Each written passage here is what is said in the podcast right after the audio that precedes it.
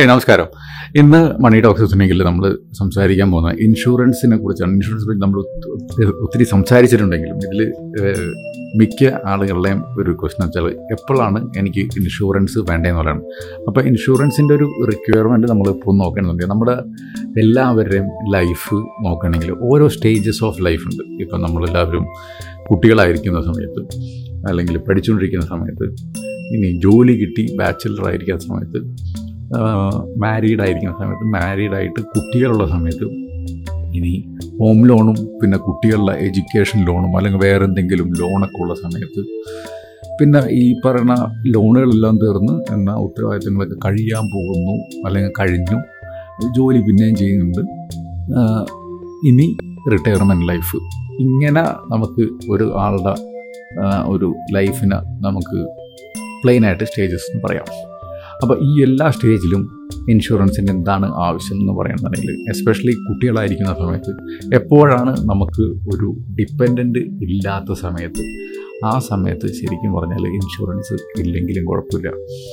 പക്ഷേ ഒരു ജോലിയൊക്കെ കിട്ടി നമുക്കൊരു ഡിപ്പെൻഡന്റൊക്കെ വന്നു അല്ലെങ്കിൽ ഡിപ്പെൻഡന്റ് വരുന്നു ഉറപ്പായിരിക്കുന്ന സമയത്ത് എസ്പെഷ്യലി നമ്മൾ യങ് ആയിരിക്കുന്ന സമയത്ത് ഇൻഷുറൻസ് നമ്മൾ എടുത്തു വയ്ക്കുന്നതാണ് നല്ലത്. എസ്പെഷ്യലി ജോലി കിട്ടിക്കഴിഞ്ഞ് ഇനി ഒരു ഇരുപത്തിനാലൊക്കെ വയസ്സ് കഴിഞ്ഞ് നമ്മുടെ ഫാമിലി മെഡിക്കൽ ഇൻഷുറൻസിൽ നിന്ന് നമ്മൾക്ക് മാറുന്ന സാഹചര്യത്തിൽ ഇമ്മീഡിയറ്റ് ആയിട്ട് ഒരു മെഡിക്കൽ ഇൻഷുറൻസ് എടുത്തു വയ്ക്കുക എന്നുള്ളതാണ് ഇമ്പോർട്ടന്റ് ആയിട്ടുള്ള കാര്യം.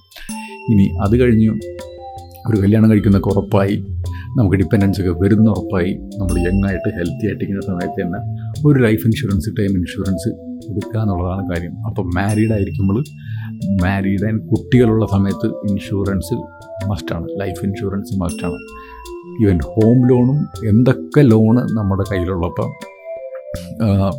ലോണ് കംപ്ലീറ്റ്ലി അടച്ചു തീർക്കാൻ പാകത്തിനുള്ളതും എന്നാൽ നമ്മുടെ ഡിപ്പെൻഡൻസിന്റെ ഫ്യൂച്ചർ ലൈഫ് മാനേജ് ചെയ്യുന്നതിന് പാകത്തിനായിട്ടുള്ള ഒരു ഇൻഷുറൻസ് നമുക്ക് ഉണ്ടായിരുന്നേ പറ്റൂ.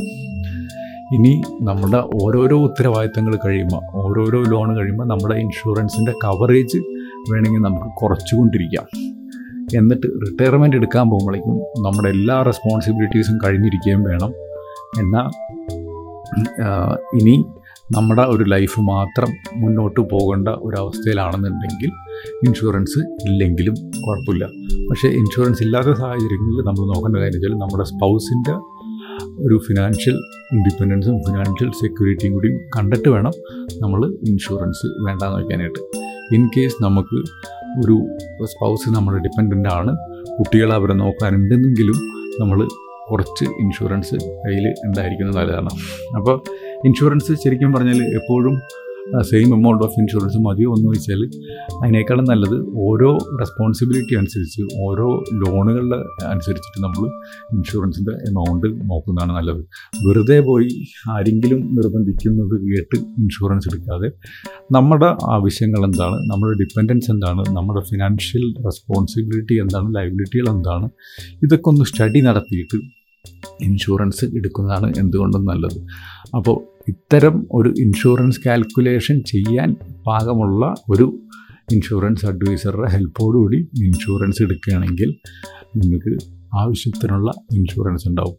ഇൻഷുറൻസ് ആണ് ഏറ്റവും ഇമ്പോർട്ടന്റ് ആയിട്ട് ഒരു ലൈഫിൽ വേണ്ടത്. എല്ലാ ഇൻവെസ്റ്റ്മെന്റ് തുടങ്ങുന്നതിനേക്കാളും മുന്നും എല്ലാ ലോണുകൾ എടുക്കുന്നതിനേക്കാളും മുന്നും നമ്മുടെ ഇൻഷുറൻസ് എത്രയെന്ന് റീകാൽക്കുലേറ്റ് ചെയ്ത് അത് വേണ്ടത് എടുത്തു വയ്ക്കുക എന്നുള്ളതാണ് കാര്യം.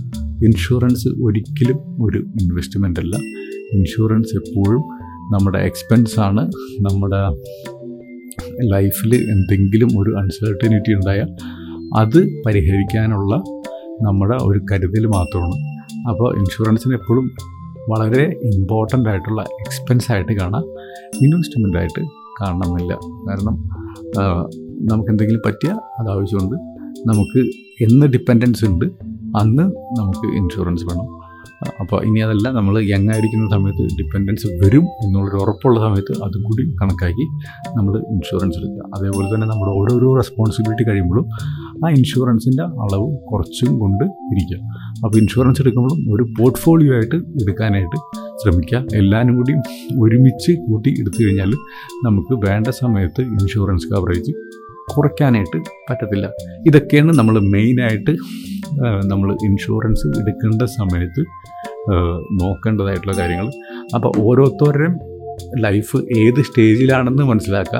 ആ സ്റ്റേജ് അനുസരിച്ചിട്ട് ഇൻഷുറൻസ് റിക്വയർമെന്റ് മനസ്സിലാക്കുകയും അതനുസരിച്ചിട്ട് ഓരോ ഇൻഷുറൻസ് എടുക്കുകയാണെങ്കിലും നമുക്ക് വളരെയധികം സേഫായിട്ടും പീസ്ഫുള്ളായിട്ടും ജീവിക്കാനും പറ്റും. ഇൻ കേസ് എന്തെങ്കിലും അൺസർട്ടനിറ്റി നടക്കണമെങ്കിൽ നമ്മുടെ ഡിപ്പെൻഡൻസിന് ആർക്കും ഫിനാൻഷ്യലി ബുദ്ധിമുട്ടുണ്ടാവില്ല. ഇമോഷണൽ ബേർഡൻ അവർ മാനേജ് ചെയ്യേണ്ടി വരും.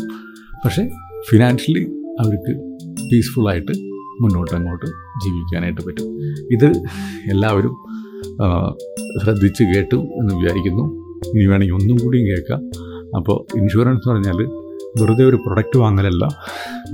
ഓരോരുത്തർക്കും വേണ്ടതുപോലെ അത് കൃത്യമായിട്ട് റിക്വയർമെന്റ് മനസ്സിലാക്കി വേണം ഇൻഷുറൻസിൽ ചേരാനും. എപ്പോഴും നമുക്ക് എത്രയാണ് നമുക്ക് വേണ്ട ഇൻഷുറൻസ് മനസ്സിലാക്കി അതനുസരിച്ചുള്ള ഇൻഷുറൻസ് പോളിസികൾ എടുക്കാനും എല്ലാവർക്കും പറ്റട്ടെ എന്ന് ആശംസിച്ചുകൊണ്ട് ഇന്നത്തെ മണി ടോക്സ് എത്തണമെങ്കിൽ ഇവിടെ നടത്തുന്നു ഇതിനെക്കുറിച്ച് എന്തെങ്കിലും ക്വസ്റ്റ്യൻ ഉണ്ടെങ്കിൽ പ്ലീസ് ആസ്ക് താങ്ക് യു